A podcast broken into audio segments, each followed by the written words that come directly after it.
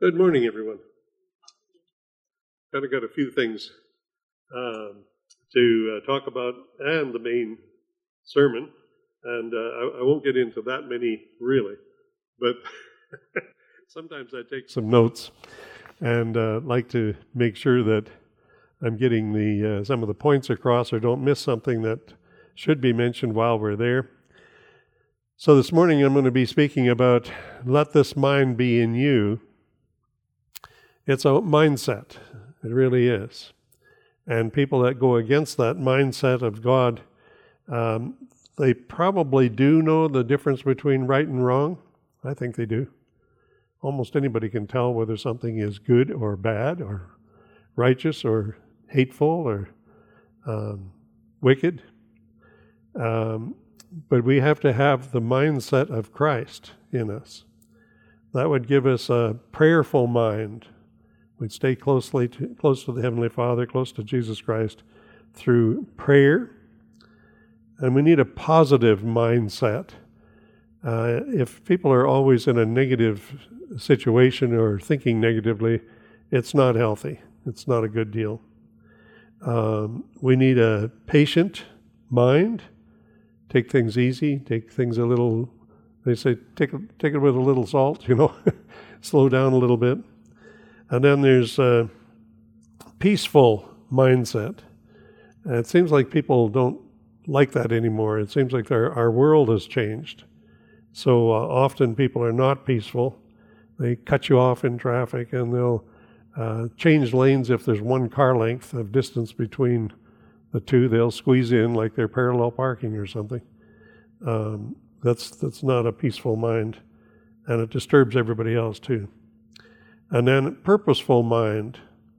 We need to have a purpose in life and where we're going to go, what we're going to do. Britt and I have talked about this a lot with uh, uh, thinking of our grandchildren and um, young people uh, around us, not real close by, but uh, ones that we think of. Somebody will say, "Well, you should have your your mind made up of what you're going to be doing by the time you're 16." Well, we look back at ourselves, and other than our Christian life and Christian values and good things to do, uh, we weren't fully set when we were 16. In fact, I was going to quit school. I wanted to be a carpenter and earn a dollar an hour, I'd be wealthy. Times change, don't they? Uh, I had a good Christian brother that said, Don't do that. That you ought to uh, finish your schooling, make your decisions along the way, but when you finish school, you'll have a different outlook on life. You'll have a different plan on what you want to study and so on. Uh, my mother did the same to a young lady in Canada and she was going to quit school as well. Home life was a bad situation for her, and she uh, wanted out of it. She was more or less a servant to her brothers and folks, and she wanted out of it. And my mother said, "No, you hang in there. You finish out your schooling, your grade 12. She only had one year to go at that point. Said you finish that out, and the door will open for you." A few years later, she remembered when her job gave her sufficient income that she could make a trip to Hawaii. That's different than quitting before you got to the point where you could do something with your life. Of course, there's always that joke about the pastor that was asked if he would take the church in Hawaii. And he said, Well, I'll be praying about it, but my wife is packing. uh, we uh, should be able to enjoy life, right? And enjoy some things around about us. So, those are uh, things that I, I want to talk about. Uh, but let's start in uh, Philippians chapter 2. Philippians chapter 2. And I, I, was going to use just one verse, and then I got to think, no, I need two, three, four verses, and I started going more and more. I thought, no, I've got to include this much. So go with me to Philippians chapter 2, and starting with uh, verse 1. If there, uh, if there be, therefore, any consolation in Christ, if any comfort of love, if any um, fellowship of the Spirit, if any bowels of mercy. I kind of like a verse like this because he's giving you a bunch of things to think of, uh, four or five, you know, things. He's giving you something to open your mind with and to think a little bit. If there's any of these things going on in the story around you, fulfill ye my joy, the writer's joy, that ye be like-minded, having the same love, being of one accord in one mind he's talking to this church and he said, If these things are true, if these things are good that, that I'm telling you about, fulfill my joy. Let, let me see your joy in me and so. Let me see you doing well. Let me see that you're praying about it. Be like minded for some of these good things. Choose the good, reject the bad. So, verse 3 let nothing be done through strife or vainglory, but in lowliness of mind let each esteem other, I wish I had an S on it, others better than, them, than ourselves, themselves. Um, it's, it's a tough thing to look at other people and say, uh, I, I've got my value, you know, I feel pretty good about myself, and I'm not so sure about them. You know, that's not the right way. that's not the right way. We need to esteem the other better than us, give them value. Then, verse 4 Look not everyone on his own things, that's what an S, but every man also on the things of others. And they say, Stay out of my face. That's the way our world is. They don't want to hear that you're concerned about their welfare and their well doing, their, their happiness, their care, their concern, their loved ones. Uh, they don't want you to bother. Just get out of my way so that I can get by. Yeah. But that's not the way Christians should be like. They should be like this. Why? Well, we get to the next verse. Why? Let this mind be in you, which was also in Christ Jesus, who, being in the form of God, thought it not robbery to be equal with God, but made himself of no reputation, and took upon himself the form of a servant and was made in the likeness of men. He said, Okay, I'm going to do it. I'm going to take a humble position. I'm going to, I know I've got value. I'm the Son of God. I've got all this, I like to say, the second in command of the universe. I've got all this kind of power available to me. But I'm just going to lay back here a little bit and I'm going to let others have a chance. I'm going to help others. Uh, I'm equal with God, really, because he's got the Son of God. How much is he lacking? Not very much. Heavenly Father is still number one. but boy, he's got it made. And he said, No, I'm going to take a lesser position. I'm going to be a servant to others. I'll take that servant position. And he became like human beings.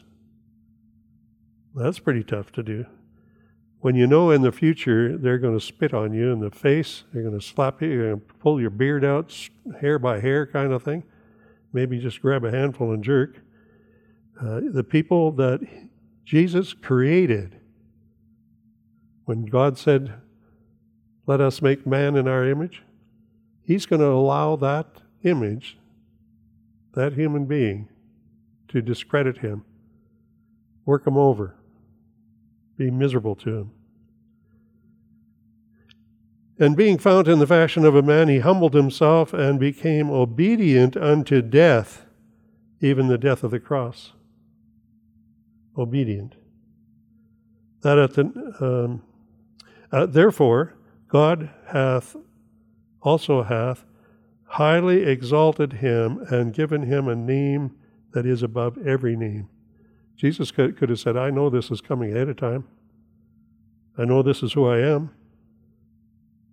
I don't have to put up with this garbage. I don't have to put up with these troubles. But he didn't do that.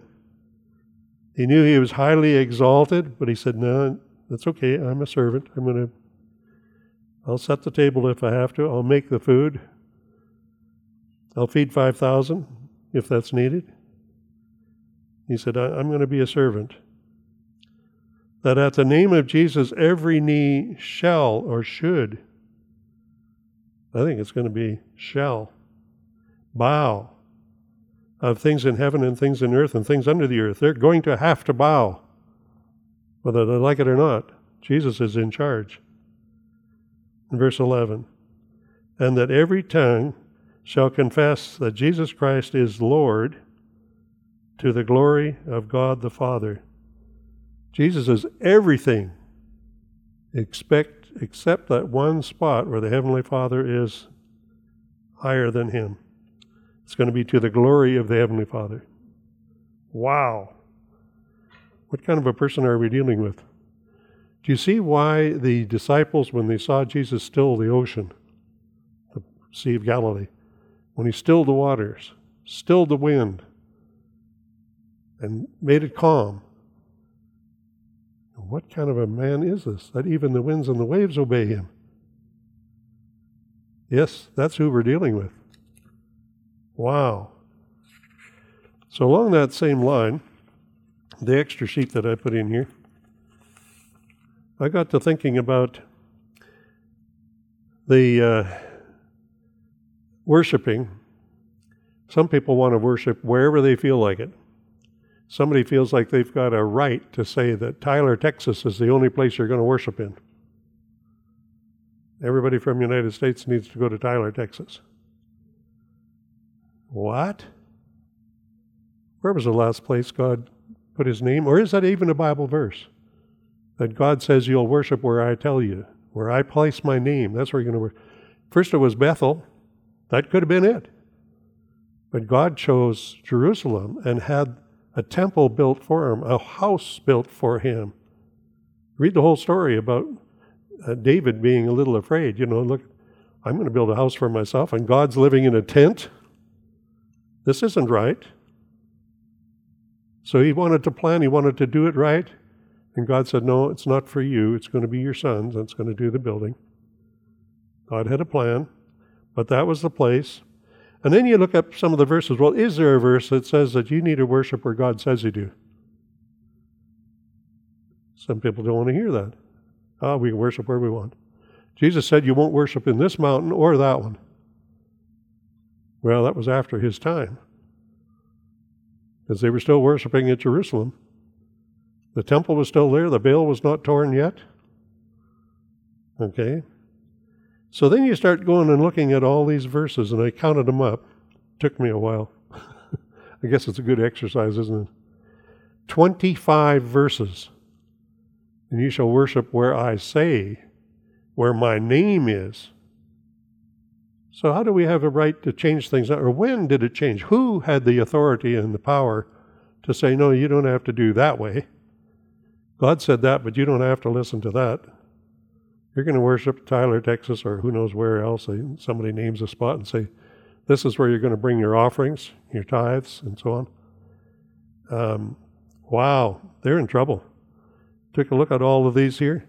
We know the system of uh, ceremonial system was coming to an end. So, yes, it's true. The sacrificing would not be done anymore. Not where it's going to be done, but it won't be done anymore. There won't be any sacrificing. The temple was smashed, never to be rebuilt. Wasn't immediate. Took about 30, 35 years or so. 70 AD is when it got smashed. And um, just totally ruined. But that was not to be the system where they would be worshiping. And of course, you don't uh, have sacrifices if you can't uh, sacrifice an animal then that system has to stop. Jesus Christ is our Lamb. Jesus Christ is our Savior. His blood was what saves us. Not a lamb or a goat or a sheep. That, that system came to an end.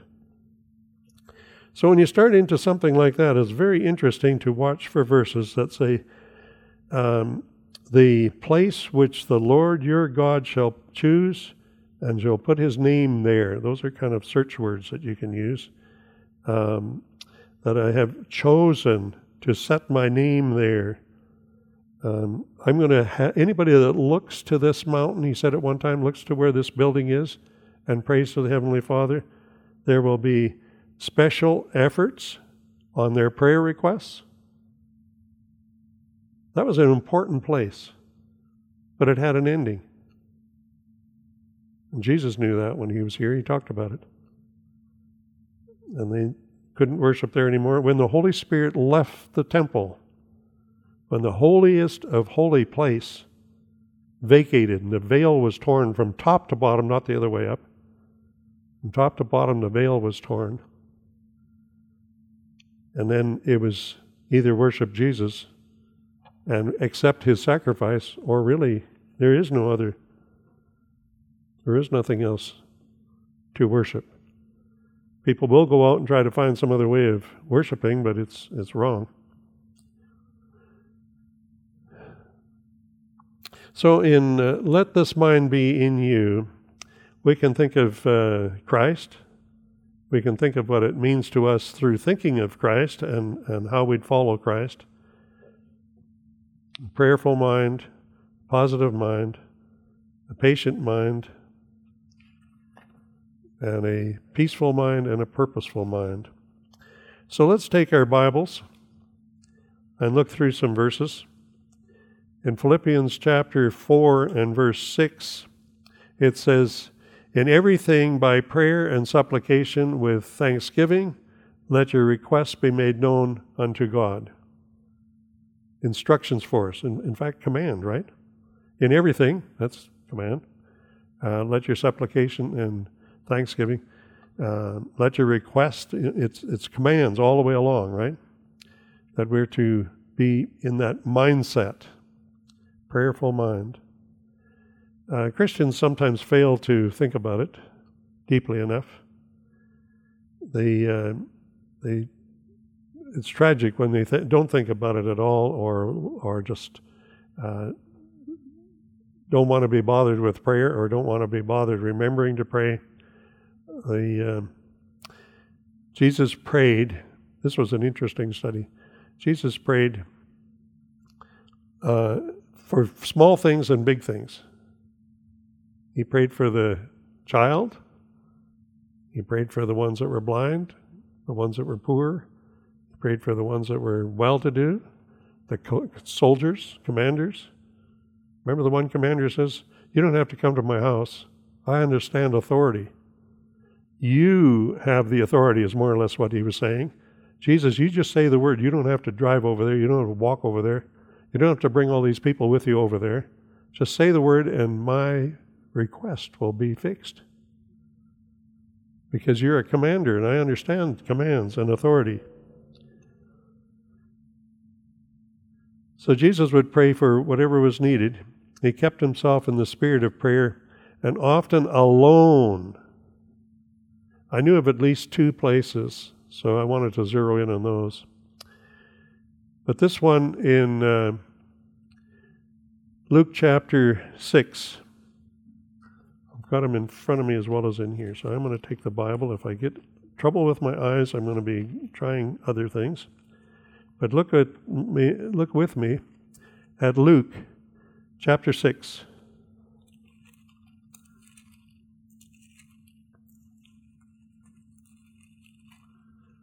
Chapter 6 and verse 12.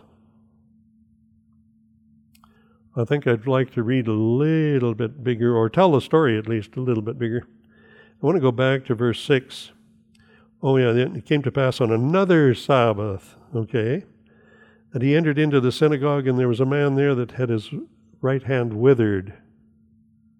That would be miserable, hard to work with, hard to handle, being poked at, being uh, people saying nasty things about him.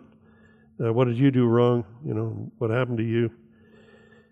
And uh, it happened to be the Sabbath day. So Jesus saw the man, and he said uh, to the others around him, uh, let's see, verse 6. And it came to pass also on another Sabbath that he entered into the synagogue.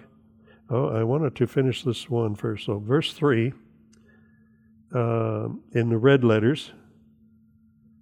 Uh, Jesus answered them. The people that were looking on, the Pharisees and scribes, are going to see what he's going to do and they're going to accuse him.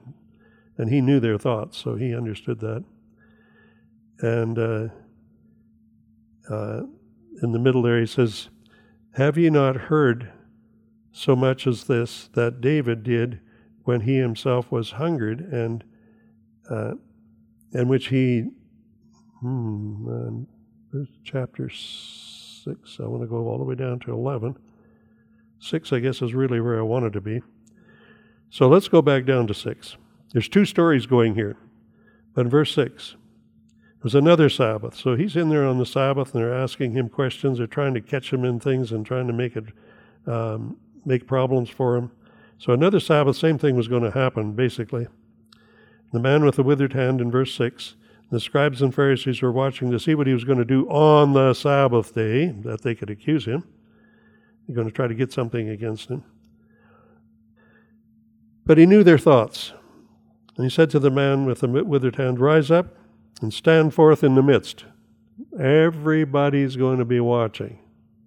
And actually, this is very good because either Jesus could do it or not do it. So if you stand up, this is going to be embarrassing. You're going to be showing that withered hand. But stand up because there's good things coming. In the midst where everybody can see him. And he arose and stood forth. And Jesus said unto them, those people that were watching and going to judge him, I will ask you one thing before he's going to do something. Is it lawful on the Sabbath day to do good or to do evil? To save life or to destroy? Good and bad. Make a choice. Which is best? Which is the right way to do?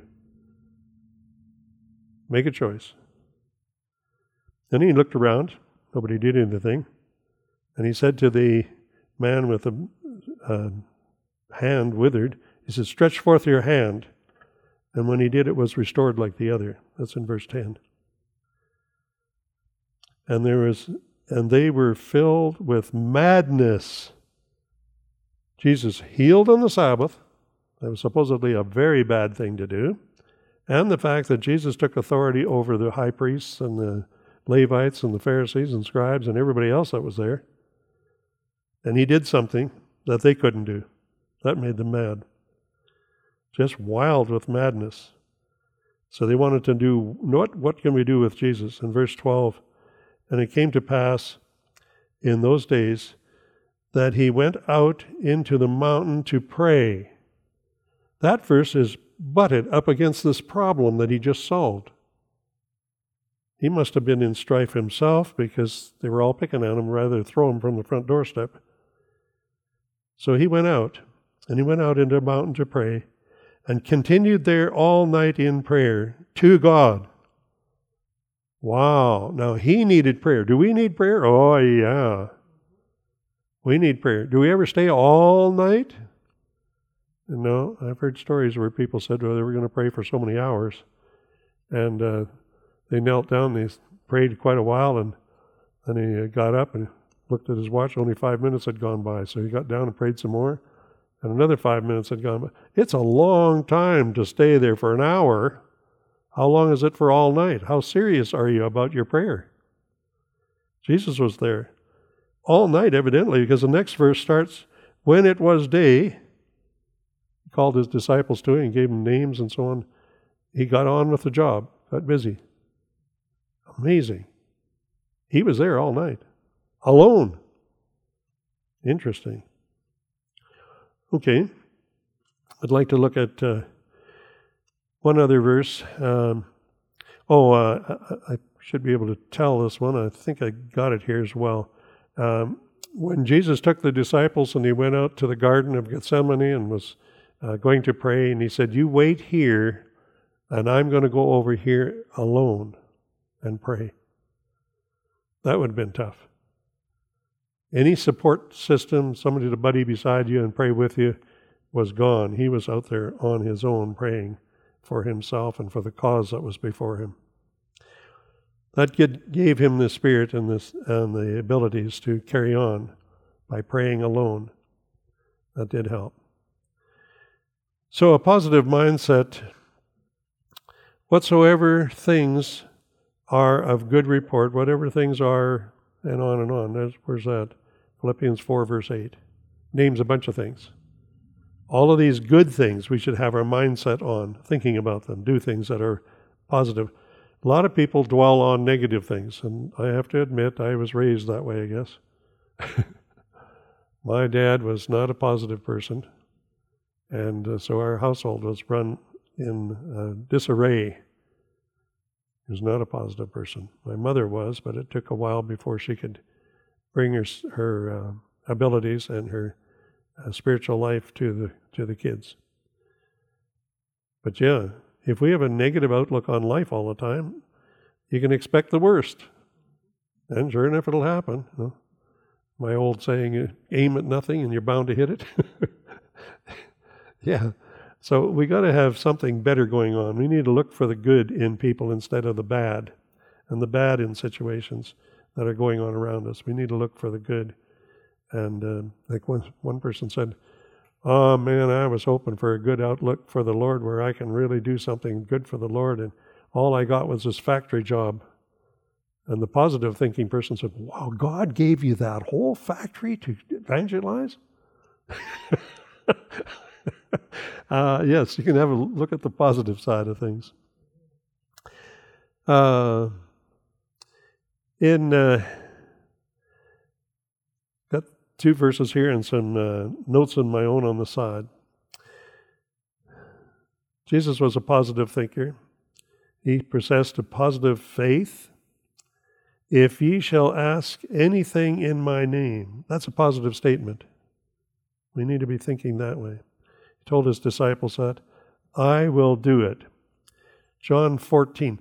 Turn with me to John 14 because I just got to see the next verse. I know it's there, but I want you to see it. John 14.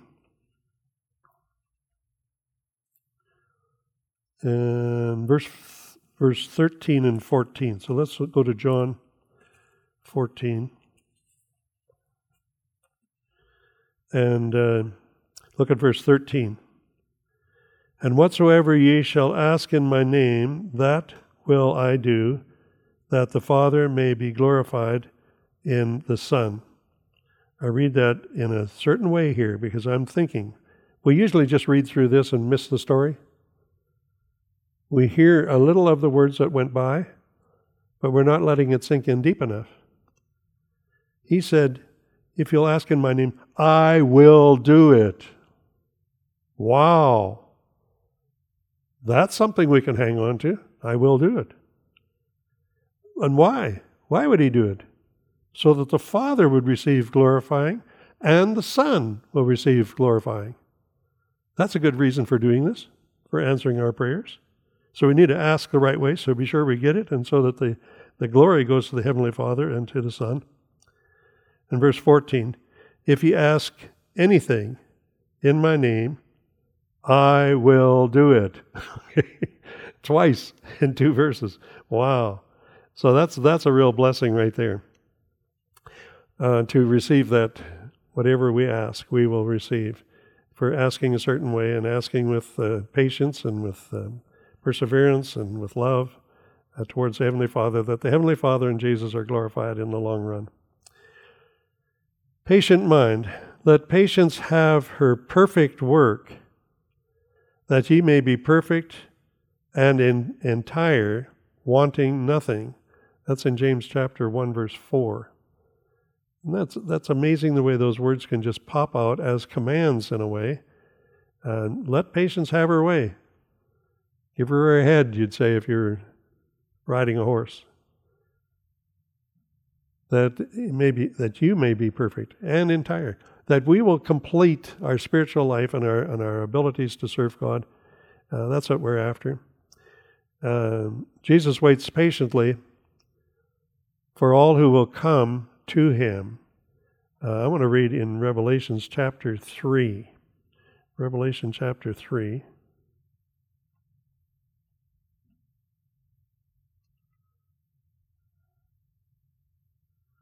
chapter 3. I even got papers in all of these too, hoping that they'll help me get there faster. Uh, Revelation chapter 3, let's start at verse 20, but I want verse 21 as well. Chapter 3, verse 20. Behold, I stand at the door and knock, and if any man hear my voice and open the door, I will come in to him and sup with him, and he with me. Sounds good. But he, he's at the door waiting. We have to open the door. He's knocking, but he's not going to come in. He's not a pushy person. He's not going to overwhelm us, take over. He's knocking at the door, asking us to let him in by just knocking, by just staying there knocking. And if you'll let him in, then it all turns to good. Because then we'll hear each other's voice, we'll visit with each other, we'll be able to eat with one another, visit with one another. In verse 21 To him that overcometh will I grant to sit with me in my throne, even as I also overcame and am set down with my Father in his throne. There's a blessing here that if we'll put Jesus first in our life, let him be in charge of us and, take orders from him, um, be a friend with Jesus, be an overcomer of Satan and overcomer of this world. Don't let the world win out. That's, that's not good at all. You've got to overcome. And then you can sit down with Jesus. Now, in his throne or on his throne is maybe not the question, but if he's in charge and we're there, we're in his kingdom. That's the good part. All the good things will follow that. Whether we're eating with Jesus or being in his realm, uh, that's all going to be a blessing, real solid blessing. And that's what Jesus is showing us that he's gone to be with his Father and is set down by his Father. What a blessing. So great there to, to be able to have that. So patience will win out We'll understand that they um, be ready to to lift less fortunate people. We sometimes don't think about who's around us, but sometimes there's always somebody that's got a sad spot in their life or something going on. Uh, we see it every week, actually. We go to the grocery store, this last week there was a guy pretty bent over his his uh, resting on his cart and pushing his cart along, and started talking you could tell he was hurting in spiritual ways. He was dis- his mind was disturbed in uh, uh, what's going on in our world and how bad it is, and you know he's just really disturbed about everything around him. And we were able to talk with them and got to teasing just a little, if you might say that's a good word, but something to break the ice, you might say, a little bit of calming of the storm, and uh, it'll work because they've lost their way. They've maybe lost hold on on Christian life and and um, people, loves, friends, challenges, and um, then you begin to hear a little bit about their life. And he was a meat cutter at one time, so we were able to talk about deer meat and and did he ever butcher elk? Did he go hunting? Did he hunt for elk uh, in Oklahoma? Um, it's uh, interesting. He was older now and his uh, health maybe had gone downhill. But it's always that you can say something good, you can in, in, improve on the situation or visit with them about salvation, about Christ. So that's what we are called to do, right? To be peaceful and, and mind, give them a good mindset. Uh, when Jesus was leaving this earth, he said, Peace I leave with you, my peace I give unto you. That's in John 14, verse 27. Um, not as the world giveth. The world tries to give us some peace, but it's not there. It's all shallow. Give you a piece of candy and you get sick on the sugar. That's how our world is, right? They give you something that'll ruin your teeth. It's uh, this world is not going to give you the blessings that we were hoping for and the peace that we're hoping for. Um, but Jesus can. He will give it to us. People search for peace in all kinds of ways and they fail. There is no such thing as real peace. Without Christ and without the Heavenly Father, there is no lasting peace, no good peace. So we try to measure, and it can't be measured. Peace is free. We just have to yield to Christ, and then we'll get the peace that we need. Jesus promised to give us peace to those who trust Him. It's an interesting word. There's a, a realm of people that I studied with or walked with, whatever you'd call it, they didn't want to use this word trust. It's too out there. That kind of church over there uses the word trust. Have you ever looked it up in the Bible? Yeah. Start looking it up. The uh, word trust, that we can trust in Jesus uh, for our salvation. Uh, we can have a troubled heart, but we can trust that Jesus will make it better. Let not your heart be troubled, neither let it be afraid. That's John 14 and verse 27. We can be lifted up and assured and blessed. I want to get to Matthew 12. Let's see if I get lucky here. Matthew 12. uh,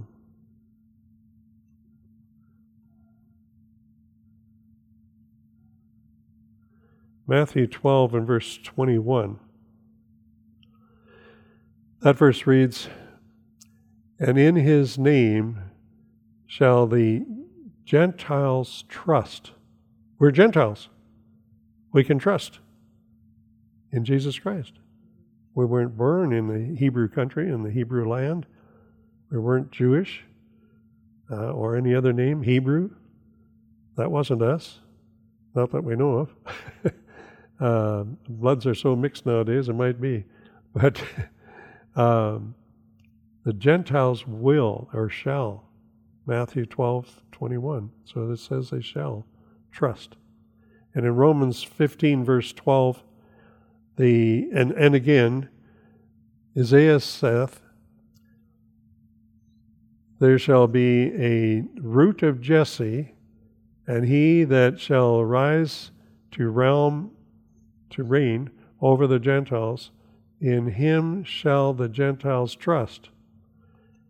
Without reading the context, I have to tell you a little bit. It's telling us that Jesus is going to rule. He's going to have that power and authority over all nations and all peoples and all everything you can think of. He's going to be in power of it. It's interesting. All he has to do is stop the vibrations in the crystals. This whole world stops. Cold turkey right then there. it's that, that simple. so he's going to rule.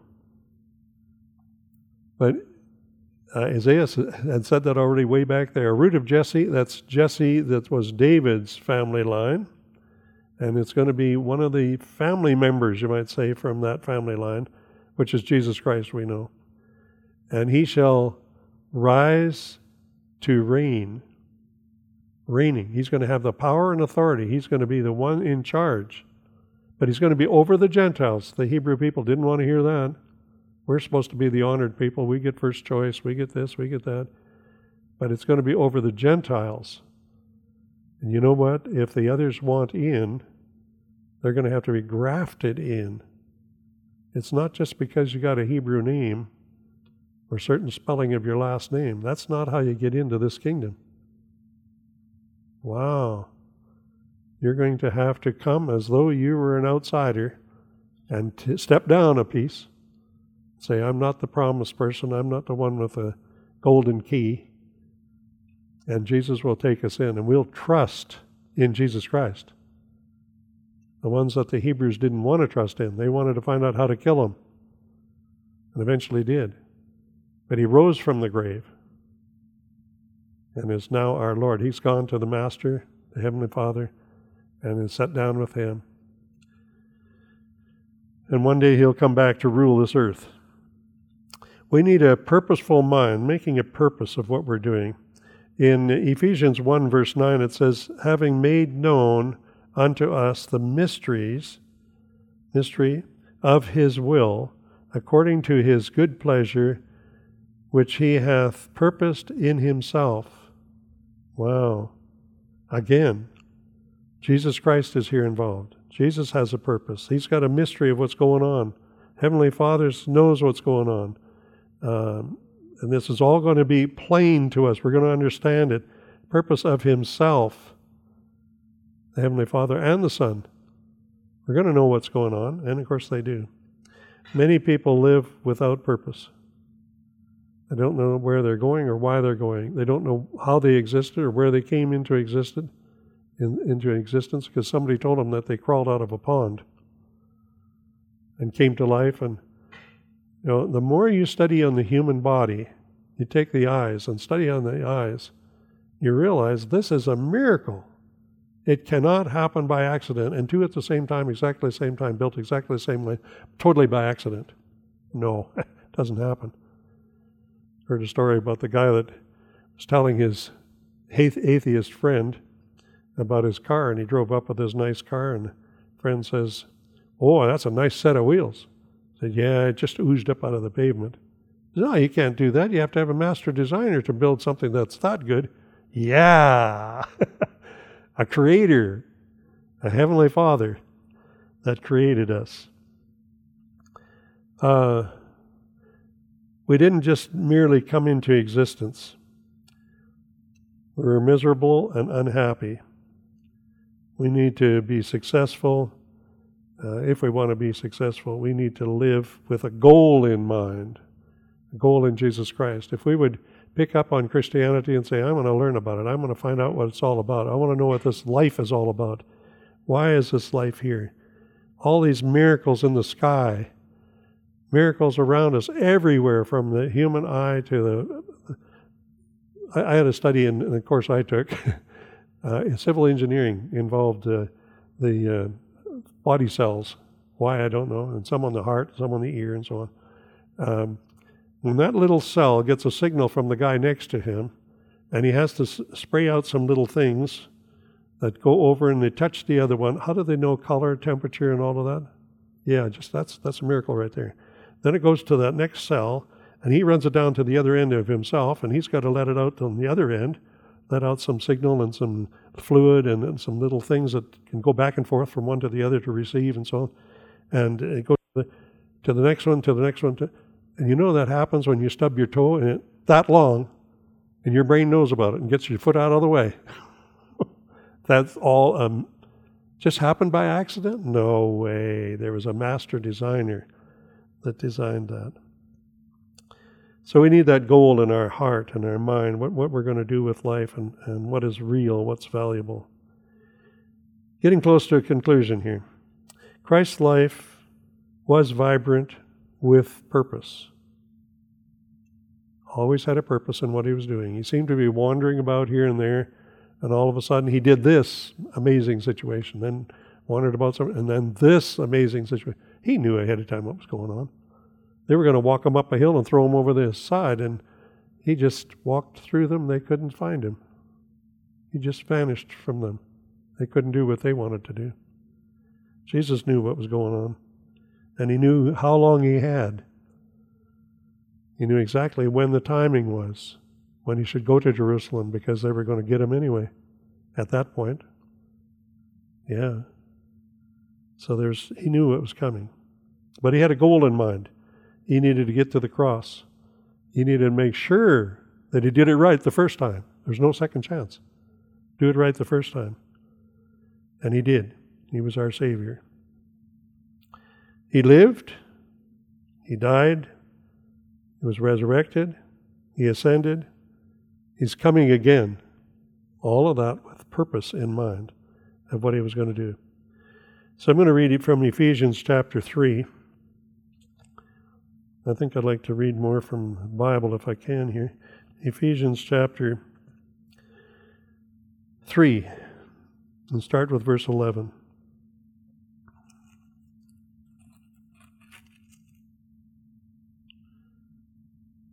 Verse 11. According to the eternal purpose, there's the word we like to look up once in a while, which he purposed in Christ Jesus our Lord the Heavenly Father, verse, verse above, the wisdom of God.